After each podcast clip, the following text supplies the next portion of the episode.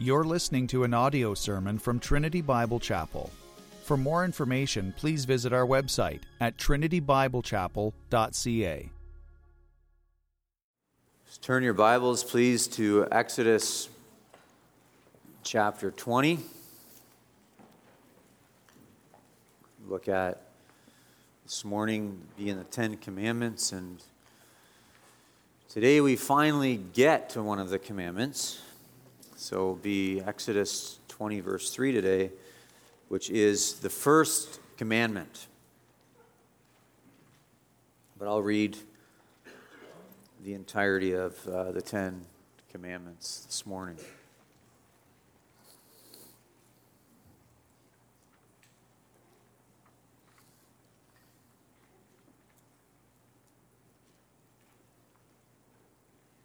Exodus 20, verse 1.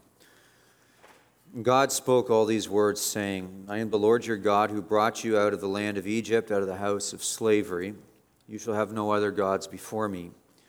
You shall not make for yourself a craved image, or carved image, or any likeness of anything that is in heaven above, or that is in the earth beneath, or that is in the water under the earth. You shall not bow down to them or serve them. For I, the Lord your God, am a jealous God, visiting the iniquity of the fathers on the children to the third and fourth generation of those who hate me, but showing steadfast love to thousands of those who love me and keep my commandments. You shall not take the name of the Lord your God in vain, for the Lord will not hold him guiltless who takes his name in vain. Remember the Sabbath day to keep it holy. Six days you shall labor and do all your work, but the seventh day is a Sabbath to the Lord your God. On it you shall not do any work. You or your son or your daughter or your male servant or your female servant or your livestock are the sojourner who is within your gates. For in six days the Lord made heaven and earth, the sea, and all that is in them, and rested on the seventh day. Therefore the Lord blessed the Sabbath day and made it holy. Honor your father and your mother, that your days may be long in the land that the Lord your God is giving you. You shall not murder. You shall not commit adultery. You shall not steal. You shall not bear false witness against your neighbor. You shall not covet your neighbor's house.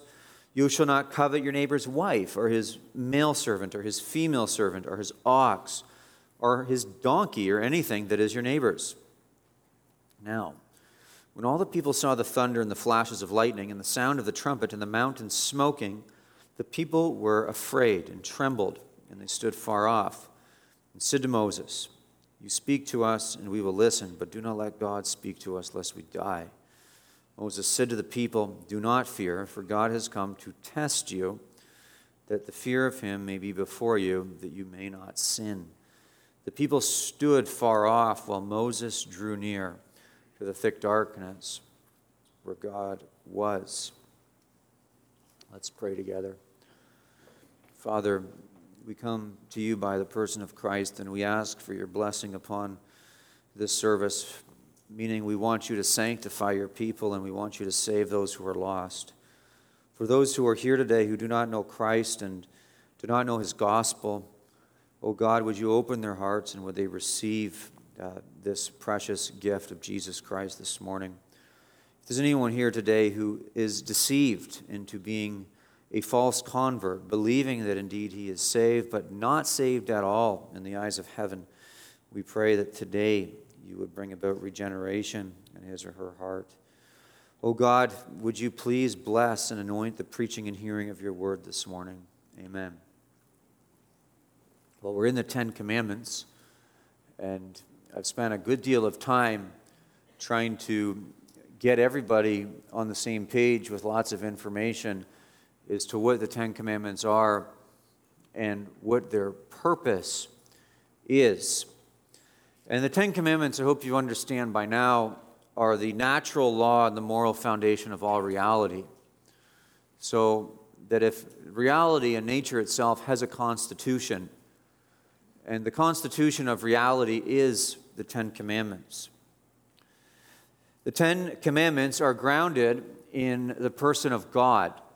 God reveals his person in the preamble, which we have spent two weeks looking at in verses 1 and 2. And the preamble tells us that the Ten Commandments are grounded in the God who speaks, God speaks and we should listen. They're grounded in a God who self exists. He finds being in no other, but all other beings derive their being from him. He is a God who is in relationship with his people. So they come from one who loves us like a father or like a husband. He helps us and he cares for us. He's with us like a friend. And this is the one from whom the Ten Commandments come. And they come from a God who acts historically on behalf of his people, namely, in this case, the Exodus, where God demonstrates his sovereignty over the nations. He demonstrates himself as the great liberator and savior of the people. And he demonstrates himself to be the creator.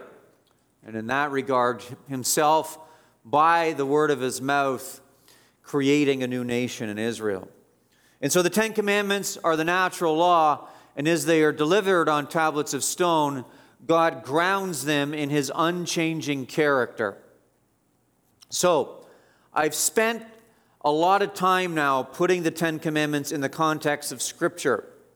It's taken, I think, about six weeks to get here. And then grounding the Ten Commandments in the preamble. Today, we're actually going to get into the Ten Commandments, the first commandment we're going to get into today. And the last few weeks, as we've looked at the Ten Commandments within the context of Scripture, we have, it's been heavy in teaching. So, what you've received has been a lot of information over these last few weeks. Well, we're, we're probably going to switch gears now that we're getting into the Ten Commandments themselves and it's going to be more heavy on application. So, whereas the last several weeks has been heavy on teaching, now we're getting more heavy on the application side. And I, I want to give you a pastoral word as we get into this application side of the Ten Commandments. And the pastoral word is this the Ten Commandments are going to needle your heart. And so, if you have a warm heart towards God, you're going to find that the Ten Commandments bring you under conviction. And you're going to experience, through the conviction that comes by the preaching of God's law, guilt and senses of shame and a sense of unworthiness and conviction, and all of this is going to come upon your person and your heart if you have a hot heart towards God. Now, if you're lost and you don't know Christ, you are hopeless without Him. There's, there's no way to escape this guilt and shame that's going to come upon you other than to run to Jesus Christ for forgiveness.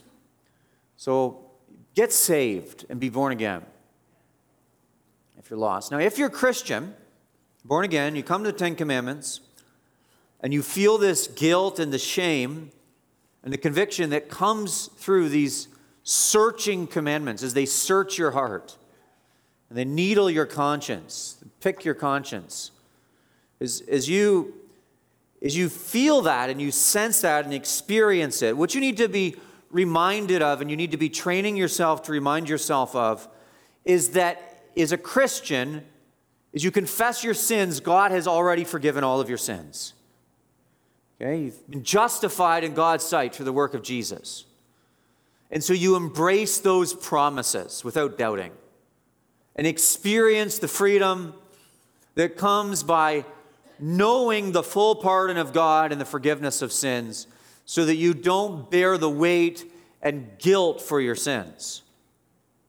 So you go to Christ and as you go to Christ and you experience this forgiveness, and God releases you of the guilt by your faith in the promises of God in the person of Christ, you need to understand that the Ten Commandments are instructional for you. You don't obey them because you want to earn your salvation, no. You obey them because they're teachers. These are instructing you on how to live a holy and righteous life before God not on how to earn your salvation. You can't do that. You can't earn your way to God, but they do instruct you on how to live a life of holiness and what the standard of sanctification is. So, as a Christian, come to the Ten Commandments, you feel the conviction, you go immediately to Christ, He pardons you of all your guilt, you have free grace in Him, and then you receive them as an instruction manual on how to order your life. And you receive them with thankfulness. So, there's a little pastoral word as you come to this teaching and you experience the guilt and conviction that will likely, almost inevitably, uh, come from the clear preaching of God's law. So, what I'm going to do with this first commandment, I'm going to divide the sermon up this way. I'm going to explain it, spend a little bit of time expositing it, what it means, and then I'm going to switch from the applica- or from the explanation to the application. So it's my sermon's divided up a little differently this morning than you're used to. Talk about explanation, then application. And in the application, I'm going to focus on one, cultural issues first, and then two, personal application. Cultural application and then personal application. Because the Ten Commandments and God's law is for all of life, it's not just for me as an individual, it's for the culture, but it's not just for the culture, it's for me as an individual. And as I get to the application, what you need to do is you need to receive it like this. Some, some will hear the application, and what you'll be thinking is, well, I, I really hope my wife hears this, or, right? I really hope so and so's in church today to hear this. That's what you'll be thinking. Don't do that. Receive it for you first. Okay? But, but let's, let's talk about the explanation. I'll go into the explanation section. Well, I'll explain this. And, and just in line with what I have just said, first word in the first commandment is you. You shall have no other gods before me. You. Now, just in case you're wondering, in the Hebrew, that's a you singular, which means it applies to each individual. Yes, it applies to collective groups of people, but it is written to individual people, persons. So, as I've just said, before, as you receive the commandments and as they're given to you, before you're thinking, oh, that should, my husband needs to hear that, or my kids need to hear that, or my parents need to hear that, or I hope this guy's in church today because I sure know he, I hope he was in the first service. I don't see him in the second service, right? This applies to you. So you've got to search your own heart and you've got to let the, the commandment do its work in you before you start thinking about everyone else that needs to hear this. You. It starts with you. And this is a big problem today is everyone wants to put standards on other people, but really the commandments are for us and we ought to be hardest on our own hearts. So, it's for you and and this is for everyone for people in high places and low places, every place in society, and every position in society, and it's for all of life. So it's, it's for you as you're a mother, as you work, go out into the workplace, as a student, as a father, as you serve in your church. Everywhere you go, these commandments follow you. And in fact, there's, there's a trend in some circles where people will say, well, that's, that's my private beliefs, but I'm not making them bear on this situation right now. Politicians do this all the time when they're questioned about their religion. Well, that's my private matter, but I don't make it bear on my public policy decisions. Well, the commandments don't let you do that because the commandments are for you and they're for all of your life. So there's no categorization of when the commandments apply and when they don't apply. They're for all of you all of the time. So don't forget that. You're, you should be searching all aspects of your life as you're confronted with God's law, understanding that all of your life is under the jurisdiction of God and His law. So that's the Ten Commandments. The first commandment starts with you, you as an individual. And then here's the essence of the commandment I am, or sorry, you shall have no other gods. Let's talk about the other gods for a minute. Egypt had many gods, and children of Israel had just come out of Egypt. So they'd come from a land of many gods, and God was taking them on to the land of Canaan which had many gods. And so they're just coming from a land of many gods, and they're going to a land of many gods. And these gods are not real gods, they're perceived gods. They have demonic activity behind them. So the Lord is not one real God among many real gods, He's one real God among many perceived gods. And so they're not real in the sense that they have being, they're simply perceptions. And people can make gods out of all kinds of things. You see these in the various nations of the world. If you go to some nations, they have statues, or there's people in our society, they have statues that they bow down to, and those are their gods, or they have gods by different names and operate differently than our God. And some people have got pleasure as their God. The apostle says that the bellies are their gods because they live for sensual pleasures. And their God could be money. Their God could be mammon, filthy, filthy lucre, as the scriptures say. So there's many temptations to perceive something as God or somebody as God, but there is only one God. And so, really, in the first commandment, where, G, or where God is saying, You shall have no other gods before me, it's actually, you know what it is?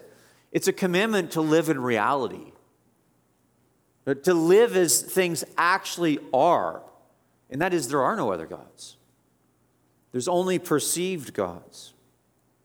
The word other here, God's othering the gods, okay, in case you caught that, they've been othered. And the word other here could also be translated and rendered as strange, bizarre, odd, unfamiliar, and foreign. Things that are not like. In other words, an other is anything that is not Jehovah, the God and Father of our Lord Jesus Christ. He will not compete with the others. And what he demands is the exclusive affection of people towards him. So, your affection towards the one true God is not to be compromised by a competing affection towards another God. He will not compete. This severs all competing loyalties. And so, what this means is that there are no competing loyalties that ought to be competing with the one true God. It's comparable, honestly, if you look at this commandment and the demand and the demand that there be no other gods, this commandment is comparable to the exclusivity of a marriage. So when God says, You shall have no other gods before me, it ought to be seen as the exclusive union that is to exist, or at least comparable to the exclusive union that is to exist between a husband and his wife. So when God says, You shall have no other gods before me, well, it's a wife ought to have no husbands before her husband, and a husband ought to have no wives before his wife, no women before his wife, and no men before her husband. This is the exclusive love that God is demanding of his people in this context. And the word before me is really important here because the word before me can be translated is before my face. That would be an accurate translation of it. It could actually be translated, the Hebrew language, I've, I've noted this before, is a very literal language. And so the phrase before me could actually be translated is before my face. And what this means in, in, this, in, this, in God saying this is that his eyes are everywhere. You shall have no other gods before me, before my face. What's that, what that means is, is that the eyes of the Lord are everywhere. It's not like you can go have find some quiet secret place and have another God and God's not there. His face isn't there. His face is there. You know, you, you can't fire up your computer in the darkness of your own basement or your phone in some secret hiding place in your car where nobody's seeing you without the face of God being there. His face is there watching, and what you're doing always is always being done before the face of God. So, this is a commandment to live before His face. It's very strong. In fact, in fact, sin, sin, the very concept of sin, is infidelity towards God, and God's face is everywhere. So sin is essentially the act of adultery against God in the presence of God. Think about that. Think about that. John Gill said of sin in the, in the context of the first commandment, he said, It is shocking impiety, monstrous ingratitude, and extremely displeasing to God and resented by Him, and is, as many observe, as if a woman should commit adultery in the presence of her husband. So, any violation of the commandment is a violation of the commandment that is done in the presence of God because his face is everywhere. So you, you may think that your sin, you can get away with sin and it's in secret and nobody sees you.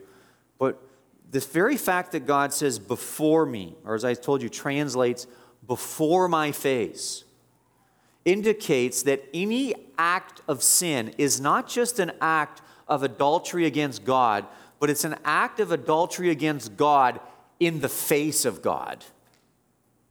That's, that's serious business. It's high handed treason that provokes the just anger and wrath of God. So it'd be one thing to commit adultery, which is evil, but then to brazenly do it in front of a spouse is, is compounding the evil and the disgrace and the disrespect. But you can't hide your sin from God. You're about as good at hiding your sin from God as Adam and Eve were as good at hiding from God in the garden. And it didn't work. So the act of sin is high handed treason. It is to commit infidelity, adultery against God in the presence of God. By the very nature of the commandment, you shall have no other gods before my face, before me. His eyes are everywhere. You can't escape his gaze. You can't escape his sight. God sees all things. The first commandment, as I put it within the context of the Ten Commandments, is the most important commandment, if I was to rate them. And we should, because I'll, and I'll show you scripturally why this is the most important commandment. This first commandment, you shall have no other gods before me, is the most important commandment. And not only is it the most important commandment, but it captures all the other commandments. What I mean is, is you can't violate the second commandment without violating the first commandment. If you violate the second, you violate the first. If you violate the third commandment, you violate the first. If you violate the fourth commandment, you violate the first. The fifth, you violate the first. The sixth, you violate the first. The seventh, you violate the first. The eighth, you, you violate the first. The ninth, you violate the first. The tenth, you violate the first. Every sin against God is a violation of the first commandment. It's the most important commandments, and it's the commandment that holds all the other commandments together. This is the first law for a reason. It's not just first in order, but it's first in prominence and importance. I'll give you a few quotes, and I'll talk about this further in a minute.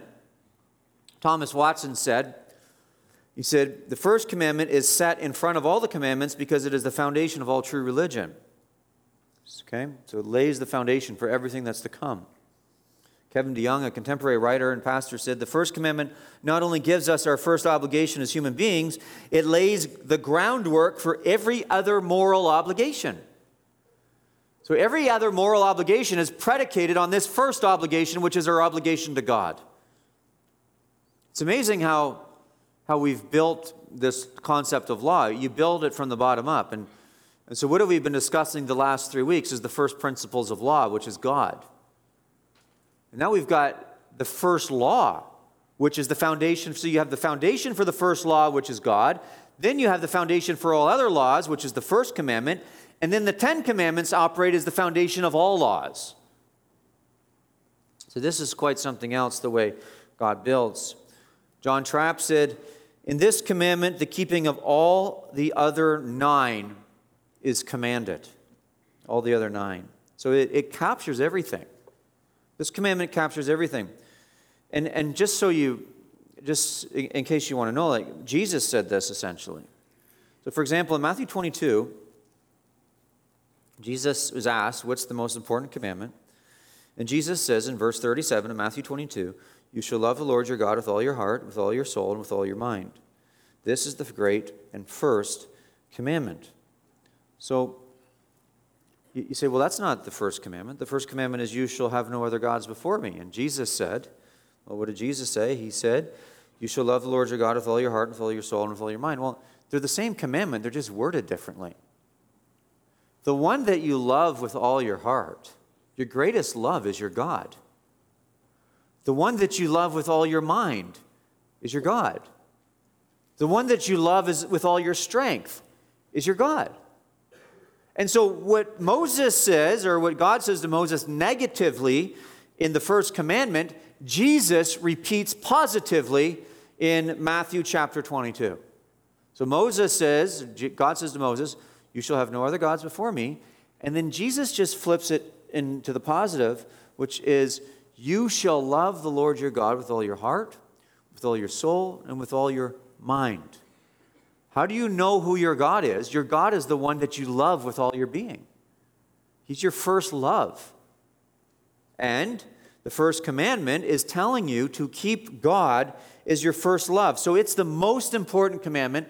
And not only is it the most important commandment, it captures all the other commandments. A violation of any other of the nine commandments, any commandment in the Bible, is a violation of the first commandment.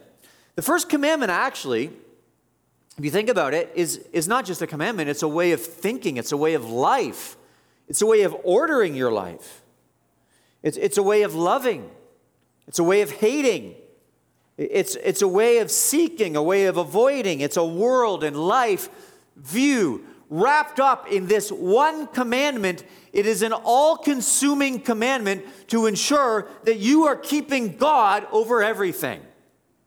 He becomes your passion in all areas of life if you're going to be obedient to this commandment. It is a comprehensive way of life that puts every aspect of your life under God's jurisdiction. The first commandment. You shall have all other no other gods before me. In fact, it, it, is, it is a commandment that in essence is telling you if you have an urge or a desire or a passion or an ambition or a loyalty that is against God. So if you have an urge against God, a desire against God, a passion against God, a loyalty against God, it has to be cut and severed, done away with. So that the first commandment is the commandment that all the other ones are based on, and it is the commandment that orders all of life. Every other heading falls under this commandment. Any competing loyalty is to be completely amputated from your life, removed, done away with, so that it is no longer part of you. And obedience to this commandment, what it does is, is it's the trailblazer of obedience to all the others. And disobedience to this commandment blazes the trail for the disobedience that comes from all of other, the others. So if you keep this commandment, by the very fact of you keeping it, you keep the others. If you disobey this commandment, then the others fall like a stack of dominoes. This is it. It's all premised on this one. This is the first law, not just in order of law, but in priority of law. It's the first priority in law is that He alone will be your God. This is to just close off this section explaining it. If you ever seen a parade coming down the street, this is the leader in the parade of commandments. If the Ten Commandments were a parade to come down the street, this would be the leader of the parade. Or if the Ten Commandments were an army of soldiers going into battle, this would be the soldier at the beginning of the army, the front of the line that is, you know, the bugle boy, declaring that the army's coming, okay? Stomping away before everybody else. And if there was, if the Ten Commandments were a, a fleet in the Navy, a fleet of battleships, the first commandment's the flagship. And all the other commandments fall within the wake of this ship. This is, this is the commandment of priority, the commandment of di- dominance. It is the commandment that casts its shade on all other commandments. It is the fountain of all other commandments. Everything falls within the rubric of you shall have no other gods before me. Everything. Any act of disloyalty to God through sin is a violation of the first commandment. It is the foundation of all others. So there's my explanation. I hope you understand as I've explained it. So, what I'm going to do now is, for the next little while, I'm going to get into some very particular application. And I'm going to start with the high level application, dealing with cultural issues.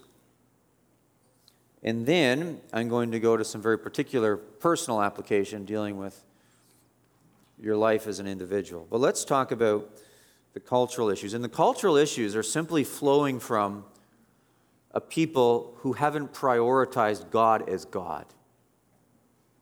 So, the reason you have all the cultural issues we have and the sins of our culture and the confusion of our day, the reason you have all of that is because you have a people who haven't prioritized God as God. They, they don't care for the first commandment. This is something that's archaic to them. And so then you have all these problems that flow out of it. But let's just start with the cultural issues. There's, this, what this tells us is there's no authority outside of God. No authority. There is no human authority. There is no authority, period. Not just human authority outside of God. So whether it's human intelligence or it's artificial intelligence or it's scientific intelligence, there's no authority outside of God. And any authority that is not rooted in God is an illegitimate authority that is standing in violation of the first commandment, declaring itself to be God in place of God being God. This, this, see, the first commandment doesn't, it's not just a law, it's the establishing of authority. It's laying the groundwork for all other authority. So any government, human authority, or artificially intelligent authority, even in this day and age, that puts itself in the place of God and legislates a law against the law of God is now an illegitimate authority. Let me give you a little bit of background for this to, to help understand this and press this home a little bit more. The ancient Near East, where Moses was, and he was delivering the law of God, receiving it, the religions of the day did not have gods who claimed totality of authority. So for us, this is like, well, of course God's all, all authority. All authority in heaven and earth has been given to me. And Jesus said that. Of course God has all authority. That's the first principle of our religion. But during the time of Moses, the religion of those days the gods of those religions did not claim totality of authority in this way. So, as far as religion goes, this was very unique. Okay? But, as far as civil structures and government go, this was the norm. So that while there was no official religious systems that claimed their God is having totality of authority. The civil governments of the ancient Near East claimed that their kings had totality of authority. So, John Mackay, the commentator on this, he says, the great kings of the ancient empires demanded the exclusive loyalty of their subject people. In fact, the ancient Near Eastern kings often announced their sovereignties similar to the way the preamble announces God in the Ten Commandments. So they would announce their sovereignty by introducing themselves by their name and listing their mighty deeds and then going into their laws. And, and so, what, what's happening here is God's delivering the Ten Commandments. He's, he's not just delivering this new revelation to create this religious group in Israel, he's declaring a new way of governance. A governance that is the first form of free governance in that it is not rooted in the will of the king who declares himself to be totally sovereign, but it is rooted in the will of the invisible God. This is this isn't as much an infringement on the religions of the day as the first commandment is an infringement on the governments of the ancient Near East. So if you look at Egypt, they had many gods, there are many different you know, modes of worship throughout the land of Egypt, but they all find their pinnacle in this one person who is the Pharaoh. And there's your ultimate authority. And, and so the Ten Commandments, uh, the first commandment, rooted in the preamble, is a not just a new religion, but it is a completely new civil order designed to not only rival, but threaten the ancient Near Eastern kings. This is a threat to the totalitarian governance structure of the ancient Babylonians and the ancient Egyptians and the ancient Persians. It's, it's an infringement upon the self declared sovereignty of their kings. So, this is an affront to their governance structure. Israel's going to be like no other nation. All the other nations are ruled by men. Israel will be ruled by law that comes from an unchanging God and who gives an unchanging law, thus providing the necessary component for structured freedom. This hits on the cultural issues. In fact, the first commandment declares that God is supreme not just over the gods of the earth, but over the kings of the earth, the rulers of the earth. Not just over the kings, but over their laws. So you shall have no other gods before me. That means you shall have no other laws before my laws. You shall have no other governance structures before my governance structure. You shall have no other commandments before my commandments. Because the very nature of God is that He's the one that tells you what to do. So you shall not be telling anyone what to do in a way that's contrary to the way that I tell you what to do. Essentially. You shall have no other gods before me, is God saying, You shall have no other laws before my laws. Gary North rightly points out, he says, To proclaim a rival law order is to proclaim a rival God. A rival law order is a rival God. So let's talk about our own political order right now in our own country. Then I'll get on to the personal aspect of these things. We live in a country that the political foundation of this country at this point in time is multiculturalism. Okay? You might have realized that. The political principle, pay attention and listen to what I'm saying and don't hear what I'm not saying. The political principle of multiculturalism is a competing law order that sets the state up as the arbiter between competing claims of competing cultures. And so, as we think about the, the law, well, what does multiculturalism do? Well, it says Christian culture stands beside Islamic culture, which stands beside Buddhist culture, which stands beside drag queen culture. And, and who declares that all of those little wee different cultures are equal? It's the state.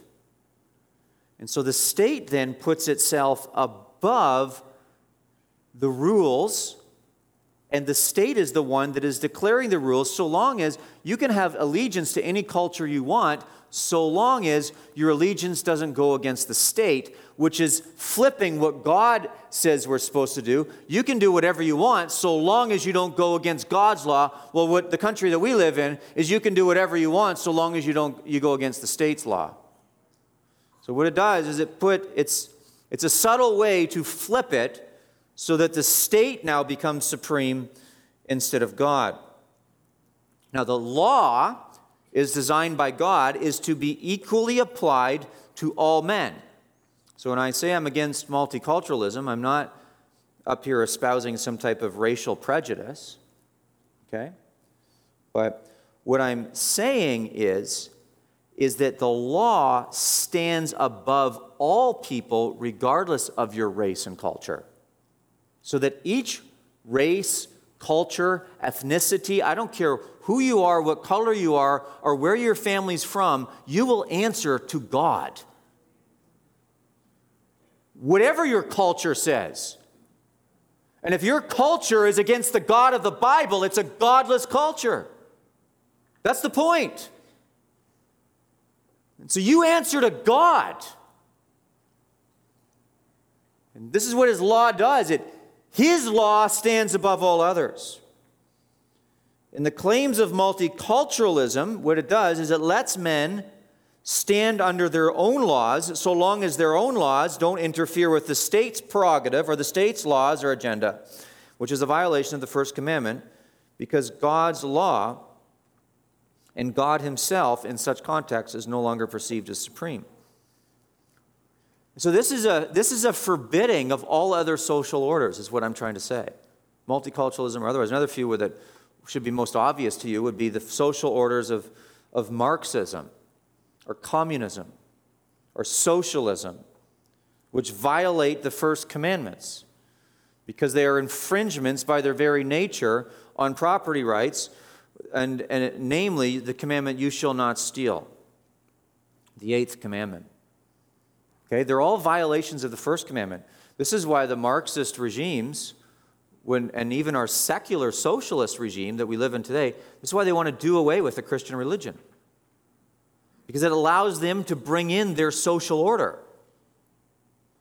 And so the first commandment protects you from those social orders. They are systems of thought and law that violate the rights and principles embedded in the ensuing commandments. And in order to get your system of law in, which violates God's system of law, you have to get rid of the first commandment, which is belief in the one true God. Once you get rid of him, you can do whatever you want. And then it's just the guy with the loudest voice and the most guns that tells you what to do. These are political philosophies that fly contrary to the first commandment. I don't know if you've been paying attention to the news at all, but there's a lot of items that, that go against God's social order. Critical race theory is one of them. Because then what, what it's doing is it's judging people on the basis of their color of their skin and their ancestry as opposed to the actions that they commit right now, judging someone for what their ancestors supposedly did 100 years ago. That has no bearing on my standing before God. Whether my ancestor 150 years ago sinned against your ancestor or your ancestor against mine, God is not going to judge me on the basis of that. That is a foreign law order that is against the first commandment and all the other laws in the Ten Commandments. And then, and then beyond that, I don't know if you follow the news, what's going on in Holland right now with all of the farmers that are protesting. And I hope you understand why they're protesting over there. They're protesting because the government, in the name of environmentalism, is seizing their assets, their properties, because they don't want the farmers to raise cattle on their properties anymore because that's going to affect global warming. And so the farmers are up in arms over it. And I, I know you laugh because it's so stupid, but it, the reality is it's, it's going on. The farmers' livelihoods and their ancestral properties are under attack by the government in the name of global warming. And you don't think there's people around here that want to do the same thing to farmers? This is so that you know, I'm all about conservation, but this is this is something completely different than your great grandmother's conservation agenda. This is this is nothing more than communism in disguise. It's like a watermelon. It's, it's green on the outside, but it's as red as a communist on the inside. Okay? That's what it is. But, but so if we lived under a, a Christian law order, which this country once was, these would not be a threat. But in order to usher in this level of government control, you need to usher out the totalitarian rule of God. So you can bring in the totalitarian rule of a dictator and bureaucrats and everything else. And you say, well, you sound like a libertarian. No, because libertarianism is a violation of the first commandment too, because it's, it won't enforce the other nine. It just basically says, let every man do that which is right in his own eyes, so that every man becomes a God unto himself, as opposed to the state becoming a God unto itself. Listen, Christians can't tolerate political agendas set by conservative movements or liberal movements. We tolerate the political agenda that's set by God as it's revealed in His law. How should a nation be structured? God's law order. It's very simple. You say, well, that sounds like, you know, that, that, that's terrible. I mean, how awful. Well, I mean, it's not like I'm. It's not like God comes up in the Ten Commandments and says, "Hey, stay in your basement with a mask for two years." That's terrible. This is very simple and it's structured and it's ordered. And so there's no place for expediency or compromise here. So that's, that's commenting on cultural issues. Now let's get personal for a minute. Let's get personal. What does it forbid on a personal level? Well, the Ten Commandments forbids unbelief. So if you're, if, you're, if you're dealing with unbelief right now in your life, do you know what the solution is? Believe. That's your solution. Repent of your unbelief. Stop unbelieving because you're violating the first commandment. You, you say, Well, I'm doubting. Repent. Look at what it says. You shall have no other gods before me. He is the ultimate and supreme and only final authority, the being from which all other beings derive their beings.